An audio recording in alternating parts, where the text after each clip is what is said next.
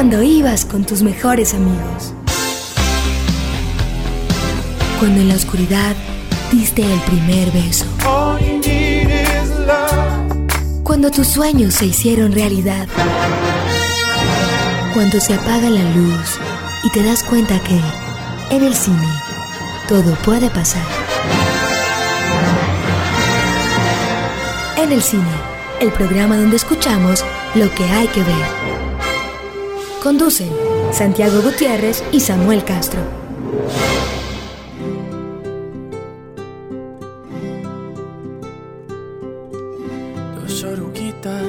Bueno, bienvenidos todos, bienvenidos a En el Cine, eh, a, este, a este recomienzo, renacer de, de, esta conversación que tenemos desde hace muchos años, Santiago Gutiérrez y yo, sobre, sobre cine y que ahora nosotros habíamos, estábamos en el mundo del podcast como desde antes de que se usara, Santiago. Sí, sí, saludos, saludos a los oyentes, Samuel. Sí, sí, nosotros nos montamos en la ola del podcast que, que, ahora nos ha ido acorralando y ahora sí que somos un podcast. Sí, tenemos un podcast y, y lo más impresionante es que eh, ahora vamos a, vamos a entrar a competir, o sea, les vamos a pedir todo que se suscriban en las plataformas donde oigan ustedes este podcast, pues porque hay, van a ver que hay un montón de, de capítulos de archivo del trabajo que, fue, que hicimos en el cine en unas emisoras y ahí están los los programas. Y hay algunos que no pierden vigencia, que, les recomendaremos y les iremos recomendando.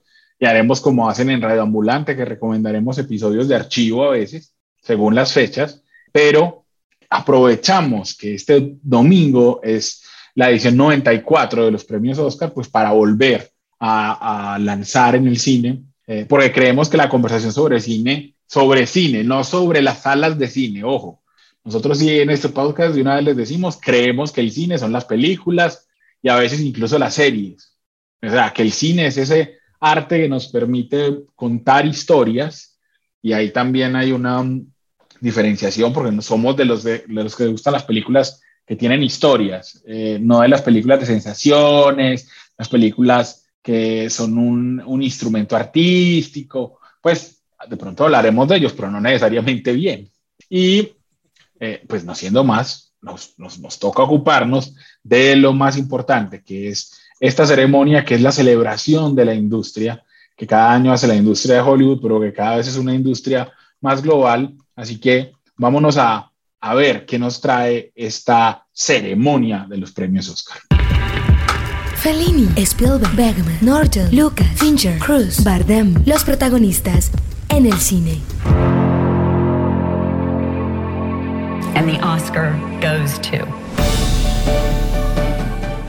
Bueno, Santiago, por fin vuelven los Oscar a ser presenciales de verdad, no como ese, ese formato medio pichurria de la, de la edición pasada que me pareció pues que fue una falta de todo, pues, y que, y que no le salió bien, y que no le salió bien a los productores. Sí, sí, sí, fue, fue un híbrido ahí raro en exterior con con sí, como con poco sabor al final, como que se quedó en la mitad de la gala, pero de lo informal, eh, y, y, creo que, que, eso también golpeó mucho a la, a la, audiencia, que la audiencia espera en el Oscar que sea este momento de inmenso glamour, y, y creo que muchas de las decisiones que han tomado, muy discutibles, han sido por esa bajón en, en, en, las audiencias que también se dio por, por esa ceremonia del año pasado.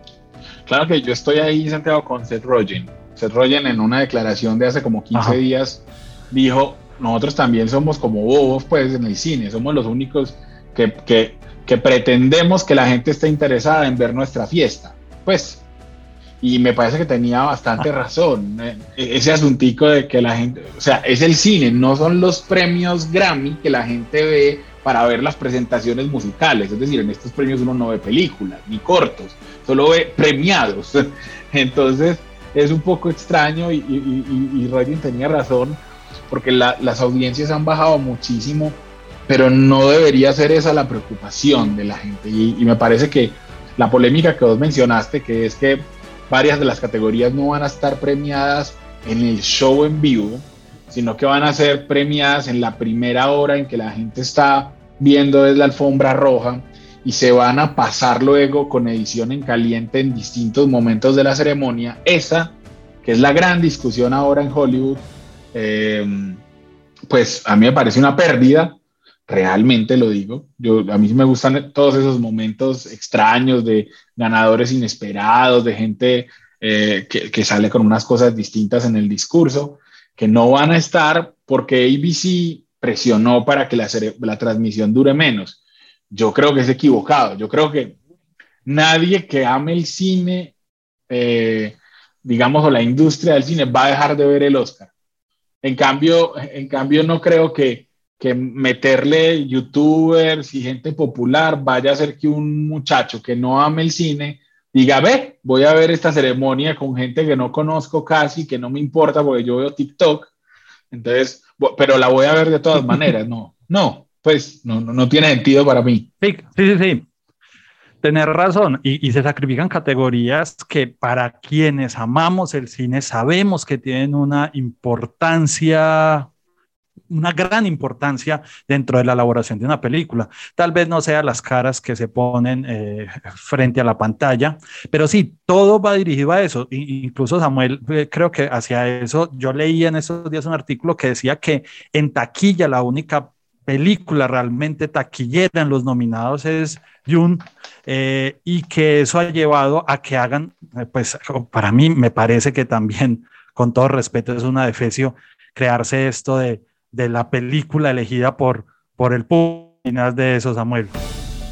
Sí, eso, eso la película elegida por el público es una grosería eh, que se inventaron. Lo mismo, para intentar que, que sea más popular, pero de verdad, ¿cómo puede ser posible que no vayamos a ver en directo, por ejemplo, mejor documental, mejor diseño de producción, mejor maquillaje y peluquería? Diseño de producción. O sea, diseño de producción, mejor, mejor sonido, pues. O sea, yo, yo me parece buenísimo que Carolina Gaitán y, los otros colombianos y, eh, vayan a hacer una presentación en vivo de No se habla de Bruno. Nadie habla de Bruno. Siempre tenía visiones. Es fantástico. Mauro Castillo, sí, Exacto. Es fantástico para nuestro país. pero, pero ¿cómo puede ser posible que no vayamos a ver mejor banda sonora en directo? Pues es que no, no, no, eso, eso, para mí es como un insulto. Sí, creo que a ver, eh, se llenaron también un poco de categorías, pero que son muy importantes. No es como en el Grammy, que, que el Grammy lo, que tiene un montón de categorías de ritmos que han evolucionado el mundo y que los empiezan a tirar en esa previa. Aquí realmente son categorías que hacen parte de esa esencia de lo que es una película completa. O sea, eh, ¿quién puede negar que maquillaje y peluquería es una, ha marcado tendencia desde el comienzo de los Óscares? Eh, banda sonora ha tenido nombres tan geniales y de nuevo diseño de producción que tal vez para, para, para el público en general es algo que no es importante para quienes saben un poco de cine y producción audiovisual saben que es pues, casi que la columna vertebral de cualquier película. Yo te digo pues que maquillaje y vestuario es, la, es probablemente la única categoría donde tiene probabilidades de ganar la casa Gucci. Sí, pues entonces no, vamos a ver ese reconocimiento a una película que tuvo su, su fanaticada. Es que es un insulto, digamos, también a esas audiencias fieles de una película que quieren ver que gana su película y que no van a poder. Pues se supone que sí lo vamos a ver, pero otra vez, no es lo mismo ver un una cosa ahí de 20 segundos con un extracto del discurso del ganador que ver al ganador en las escaleras, con la, con la fanfarria, llorando porque eh, la hija lo está viendo en la casa, o sea, no es la misma vaina, no, no, no, ni así. Y, películas tan importantes como Flucht, que es este documental animado que está nominado en, en, en película internacional, en documental, en película animada, pues la, de verdad que ellos tenían posibilidades de ganar, era en documental. Si no vamos a ver esa categoría, no los vamos a ver ganar y ellos no van a tener su momento de gloria por el que han trabajado tantos años. Eso a mí me parece un irrespeto, la verdad. Sí, así es. Bueno, también Samuel, eh, eh, el Oscar continúa con esa tendencia de no, no irse por un presentador principal. Después de unas experiencias mm, un poco agridulces, ha decidido esta vez dividir en, en, tres mujeres la presentación, Amy Schumer, Regina Hall y Wanda Sykes. Eh, son como las tres presentadoras y ha anunciado unos nombres importantes en las categorías. Parece que Anthony Hopkins este año no se va a ir de vacaciones para Gales y va a estar entre los presentadores de las categorías. Me, parece bonito porque si, si está Sir Anthony Hopkins ahí, supongo que irá a presentar la categoría de mejor actriz, como es tradición. Eh, y ahí, pues, ahí, ahorita hablamos, Santiago, de, de qué pensamos, porque es probable en este momento que se lo dé o a Jessica Chastain o a Penélope Cruz, que son hoy por hoy las dos candidatas más opcionadas a llevarse esa, estatuilla. Eh, sí, esa categoría tiene particularidades, Samuel, que más adelante hablamos. Eh, esa categoría de actriz este año está un poco extraña, pero sí creo que va por los nombres que estás poniendo sobre la mesa. En cuanto, en cuanto a los presentadores, a mí también me parece es una pérdida y va ligada a lo de bajémosle eh, duración a la ceremonia. O sea, ¿por qué? Porque el presentador eh, era, hacía un monólogo, como esos famosos monólogos de Billy Crystal, que eran con video y todo, y, metía mucho la cucharada, y, yo entiendo, pero, pero eso a mí me gustaba, porque era un poquito darle un humor al asunto que, que, que funcionaba. Pero otra vez, quitemos minutos, quitemos minutos, quitemos minutos, es que esas pobres tres presentadoras dónde las van a acomodar. O sea, ¿qué les van a hacer si igual hay presentadores? Entonces, yo no creo que ellas vayan a tener, mejor dicho, el balance, lo puedo decir desde ya, el balance va a ser malo para ellas. Ya nadie sale bien librado de ese, de, ese encargo y por eso nadie lo quiere hacer, porque no tienen manera de lucirse.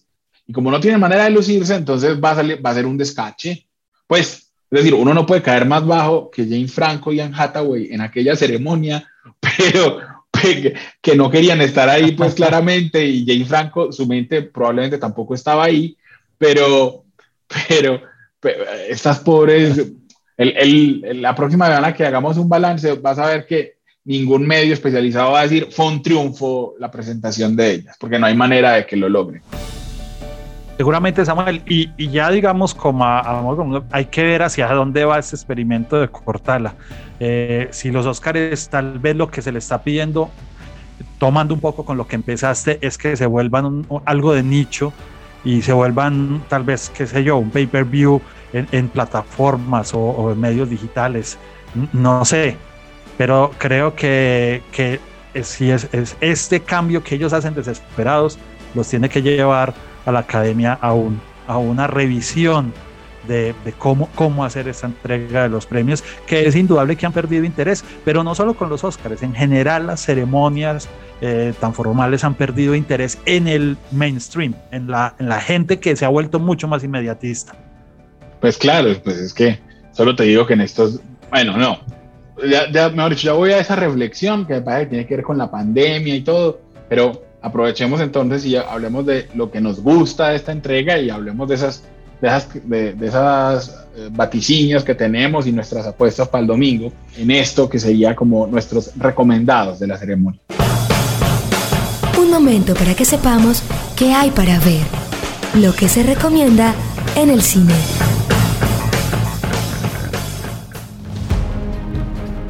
Estaba diciendo Santiago que cuando uno ve la ceremonia del domingo, pues yo sí tengo unos favoritos que quiero ver a pesar de que, por ejemplo, su película no sea la mejor. O sea, yo sí quiero que Jessica Chastain gane el Oscar porque me parece que se lo merece. Pero Los Ojos de Tammy Faye no es una película que yo le recomiende a nadie, la verdad. O sea, es una, a mí me parece una película muy regular. Y a Jessica Chastain, pues todo el mundo dice que le deben el Oscar desde aquella vez que se lo ganó Jennifer Lawrence. Eh, entonces, que puede ser un acto de justicia. Me, me, causa mucha, mucha curiosidad, Samuel, que, que en esta categoría de actriz, eh, no sé, vos que sabes más de, de esto, eh, las nominadas en los Oscars no tienen nada que ver con las nominadas en los BAFTA. Entonces, pues nos deja un poco perdido porque el BAFTA a veces nos da, nos da un poco de línea, pero aquí no tiene nada que ver las nominadas. Entonces, sí, nos deja a Jessica Chastain y le podría pelear Penélope Cruz, pero creo que está más cantado hacia Jessica Chastain. Pues no, no creas tanto. La apuesta de, de, Variety, que digamos que hay, hay dos medios, los más importantes, digamos, eh, escritos y, web de Hollywood serían Variety y The Hollywood Reporter. y Variety dice que lo va a ganar Penélope Cruz. Bueno, Nicole Kidman ganó los Globos de Oro, Samuel también. Nicole Kidman ganó los Globos de Oro. Ahí, está también, puede estar en carrera. Sí, pero yo, yo te voy a decir, lo, lo de Nicole Kidman yo no lo veo porque e, es un papel que ha sido muy discutido, muy discutido de si ella, que no tenía como la vena cómica, era la, la, la más justa o la más preparada para hacer de Lucille Ball. Entonces, a mí, por ejemplo, me gusta, te, lo voy a decir, a mí me gusta que entre las nominadas esté Kristen Stewart, por ejemplo, porque me parece que eh, lo, lo, mejor de Spencer, la película, que a mí me pareció un poquito fría y no, no, no es como de mis favoritas de la Raín, lo mejor sí es la actuación de ella, que me parece soberbia, la verdad. Y yo no estoy tan seguro de que la actuación de Penélope sea de Oscar. Eh, Madres Paralelas no me pareció, me pareció una buena película, no de las mejores de Almodóvar. La actuación de ella me pareció bien, pero yo no sé, yo, yo, no sé, o sea, entiendo que mucha gente no quiere premiar a Jessica Chastain porque es una actuación exagerada, con un personaje exagerado, pero ¿qué hacemos? Pues es, un personaje real, ella lo estaba inventando. bueno, eh, no sé. It's all part of our mission to help people. Anyone who's hurting or they feel like they've been left out, God has a plan for us. What did he tell you to do this time, Tammy Faye? ¿Y cómo, cómo, cómo interpretamos que, que, el Oscar le haya dado la espalda a lo que BAFTA aplaudió? A Lady Gaga en House of Gucci, a Lana Haim en Licorice Pizza, a Emilia Jones en Coda, que se haya ido por otro lado absolutamente eh, diferente al de, al de los BAFTA. No, lo que yo creo es que eh, los, los, Oscar tienen un sufrimiento, mejor dicho, es que ya casi vamos a tocar el punto, que es que los Oscar, en los Oscar cada vez va a pesar más lo políticamente correcto. Es que estamos hablando de que hoy, nosotros estamos grabando este programa en viernes, hoy, marzo 25 viernes, la, las apuestas están en que Coda tiene una gran posibilidad de llevarse el Oscar a mejor película, hermano. Una película que es un remake de una película francesa, familiar, que con todos los méritos que pueda tener, yo estoy diciendo que sea mala, pero vamos a, vamos a premiar una película porque los protagonistas son actores sordos de verdad. No porque sea la mejor película, sino porque es la película que, que más nos hace sentirnos buenas personas. Es que eso, eso a mí me parece muy, muy grave, muy jodido.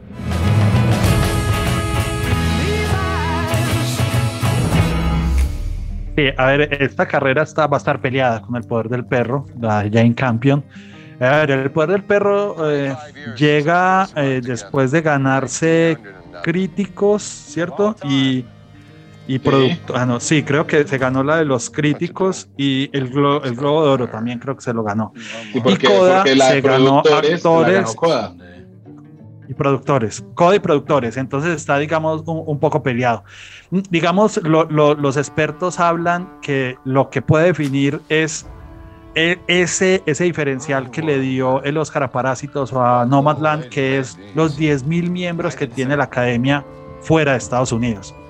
Eh, en ese sentido, el poder del perro puede remontar. El poder del perro ha sido mejor tratada fuera de Estados Unidos. Dentro de Estados Unidos ha sido un poco maltratada. Y en cambio, Coda, que viene de Sundance, eh, tiene como, como ese impulso dentro de Estados Unidos. Open up the gate, let him out. Y bueno, sería, sería un triunfo para el cine indie, por llamar de alguna manera, el cine, cine para Sundance, que, que logre, que logre Coda llevarse eh, la estatuilla, porque pues sería, no sería el primer remake, pero sí sería de las primeras que llega en, en esa línea independiente. Lo que sí sería, sería la primera película de plataforma en ganarse, eh, estrenada en plataforma, ah, en ganarse, en ganarse eh, el Oscar digamos, porque es una película. Cualquiera de, las dos, ¿cierto? Cualquiera de las dos, el poder del perro o el poder del perro no. Claro, exacto, el poder del perro también. Lo único es que.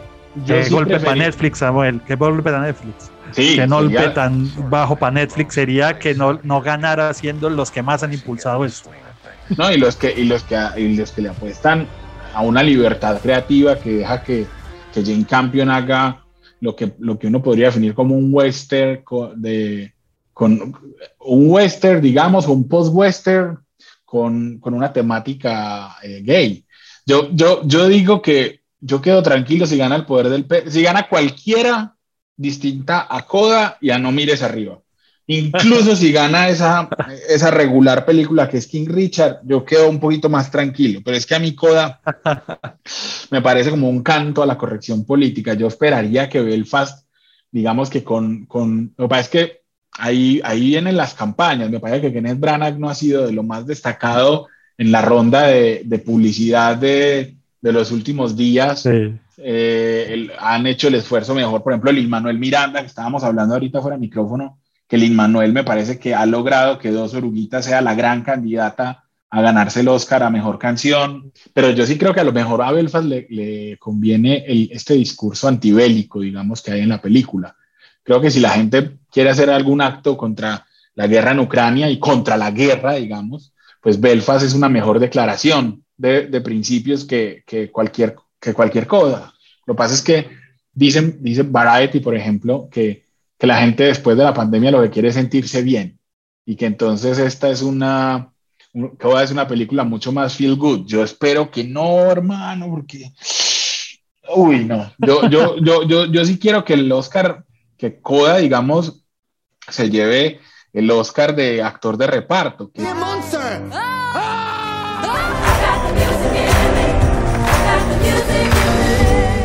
que hoy está, hoy está digamos, más peleado entre eh, Jesse Plimons por el poder del perro eh, y, eh, ¿cómo se llama? Cody, y, perdón, y Troy Kotsur de Coda. Troy Kotsur. Troy Kotsur creo, creo que eso está más cantado porque además va a ser un momento muy bonito. Ya lo ha hecho en los premios que se ha ganado, muy sentimentales han sido sus discursos ganando. Sería el segundo, actor, el segundo actor sordo que lo gane tras Marley Martin, que también actúa en Kodak, que lo ganó por Hijos de un Dios Menor. Y, eh, creo que por ahí va, va, va, sí, secundario. Sí, total, iba, iba, a hacer una aclaración, Santiago, y es que si gana Coda, sería la primera película de plataforma en llevarse el premio mayor del Oscar, pero, pero una corrección latinoamericana, es que nosotros vemos Coda en Amazon Prime, pero en Estados Unidos Coda la pasó Apple. Entonces realmente quien, la plataforma que se llevaría ese premio sería Apple. Un golpe a Netflix, golpe a Netflix. Bueno, yo creo que para actor eh, puede estar ahí peleando Benny Cumberbatch o Andrew Garfield, que son buenos competidores, pero yo pensaría que vamos por Will Smith en el método Williams, ¿o no? Sí, eh, sí, sí, sí, Yo, yo, creo que está cantado para, para, yo creo que está cantado para, para Will Smith. Esto también es un poquito un concurso de popularidad y Will Smith sigue siendo un actor muy querido en Hollywood, o sea, de verdad querido por todo el mundo, así ya lo, a lo, a lo Tom Hanks, que es muy difícil encontrar a gente que hable mal de Will Smith. Entonces, yo, yo sí creo que Will Smith es el, el y, y no, no sé, no, no, no sé si me parezca malo que eso pase, ¿no? Simplemente creo que, que entre las posibilidades, no, pues, creo que... me parecería más justo para Benedict, pero, pero no es, o, incluso para Denzel, pero Denzel no tiene posibilidades. Porque Benedict salió un poco más de, de, de, su lugar, digamos, se, se ve un poco más natural y, de menos esfuerzo el papel que hace Will Smith, pero, pero pues ha sido un papel bueno haciendo el papá de las Williams. Y creo que también está cantado actriz secundaria, Samuel Cohn, Ariana DeVos, por West Side Story, creo, eh, que en el mismo papel que, que, hizo Rita Moreno en 1961, que se ganaría el Oscar. Qué lindo sería que Rita Moreno pudiera, pudiera estar al menos en la ceremonia. Pues yo, yo había no sé por qué, creo que había leído que, que, que iba a presentar. Si, si, si, presenta la categoría, pues sabremos que, está hecho para Ariana de Bosé, que, eh, que, queremos ese momento. Eh, me parece que vamos a gozar un poco cuando gane dos oruguitas. Eh, creo que también tenemos grandes posibilidades en, en Original Score eh, de que Germain Franco, que hace también la música de Encanto, gane, eh, justamente por el trabajo que ha hecho Lin Manuel eh, promocionándolo, la verdad. digamos que el, gran... Esa le puede pelear Dune. Dune no, no, no, pero con Hans Zimmer. Es, que Hans Zimmer es muy probable, o sea, ahí Germain sería como el caballo, el gallo tapado. eh, porque a mí Dune me encantó esa música de Zimmer. Lo que pasa es que Zimmer, otra vez, eso es un concurso de popularidad y Hans Zimmer no es el más simpático. Entonces, eh, entonces vamos a ver, vamos a ver, ahí, hay muchas cosas. A mí me parece bueno, en, guion, Samuel, hablemos, hablemos de guion, que está bien peleado. Ush, guion, creo que es la, la, que va para cualquier lado. Pues es que yo te digo, yo no, yo no sé si, yo, yo no sé si guion sea una categoría que hoy esté definida. O sea, porque ahí la pelean los grandes contendores, me parece que son Kenneth Branagh por Belfast y Paul Thomas Anderson por Licorice Pizza. Y Licorice y Paul Thomas Anderson, pues ha estado, tiene 11 nominaciones y nunca se lo ha ganado. Entonces, pues a mí me encantaría que, que, que él lo ganara, la verdad, me encantaría. Sí, pero acordate que el sindicato de guionistas se lo dio a No Mires Arriba, entonces pongámosla también ahí como tercera ficha.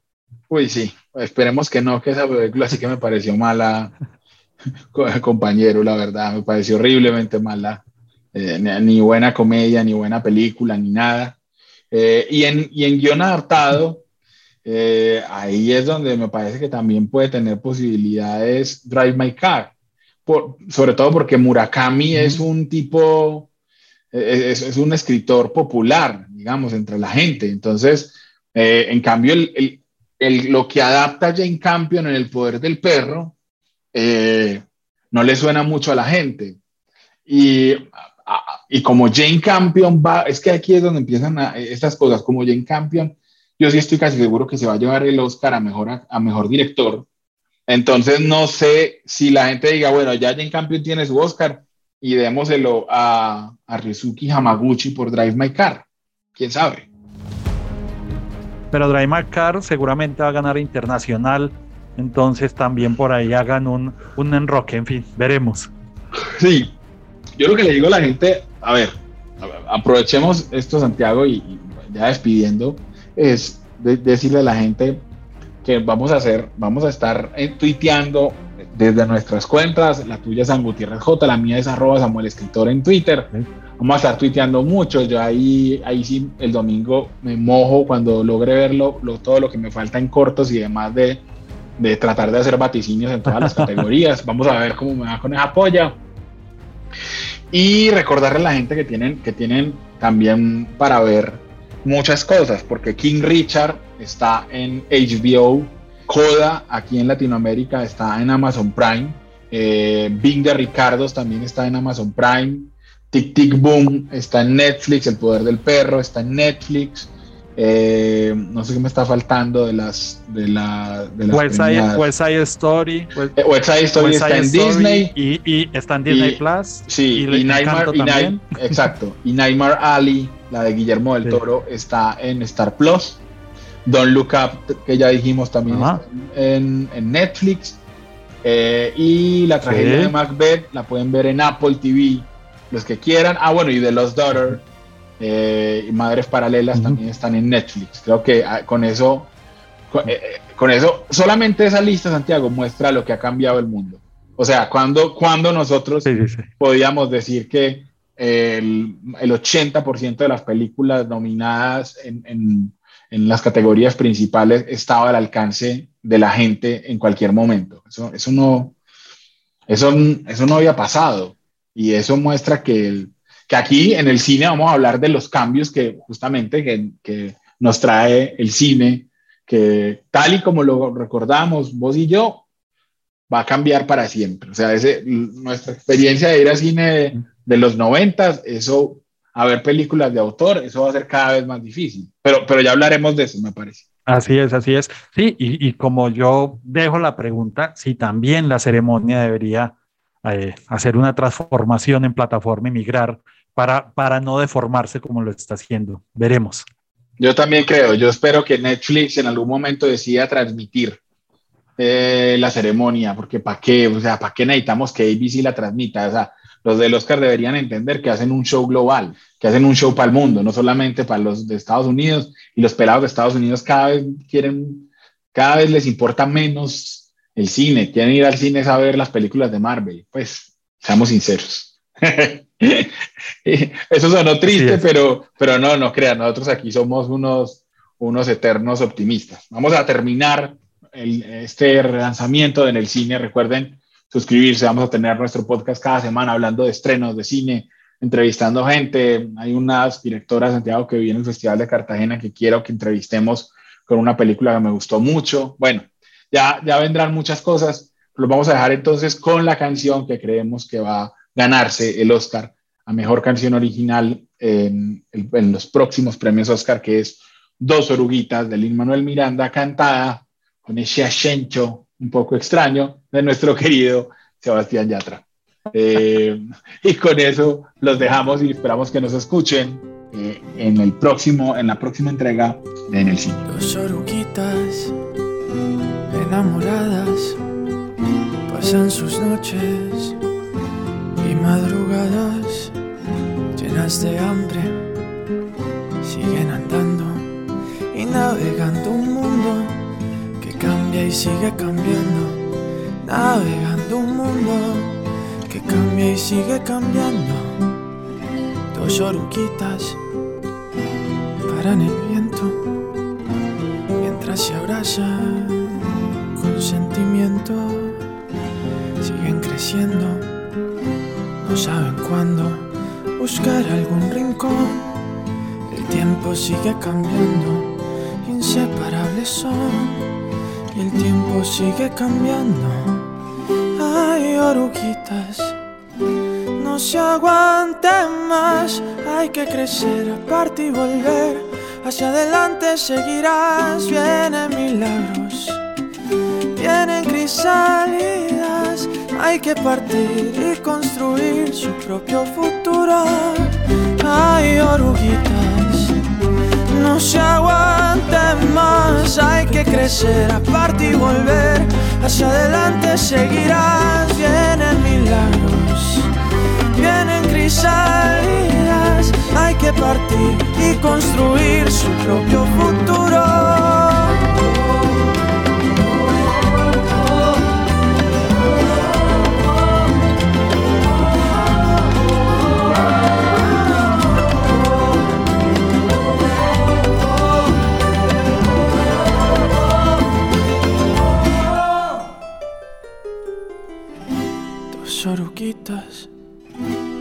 Desorientadas en dos capullos bien abrigadas con sueños nuevos. Ya solo falta hacer lo necesario en el mundo que sigue cambiando, tumbando sus paredes. Ahí viene nuestro milagro, nuestro milagro, nuestro milagro, nuestro milagro.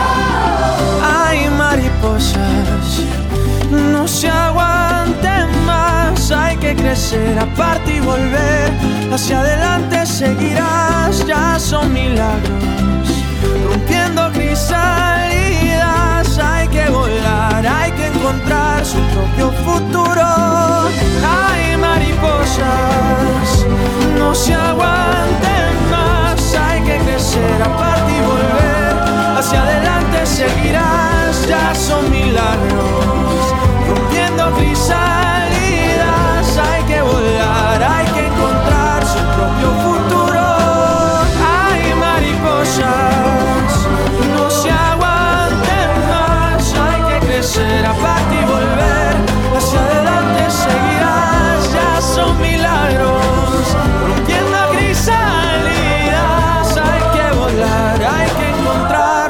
Propio futuro.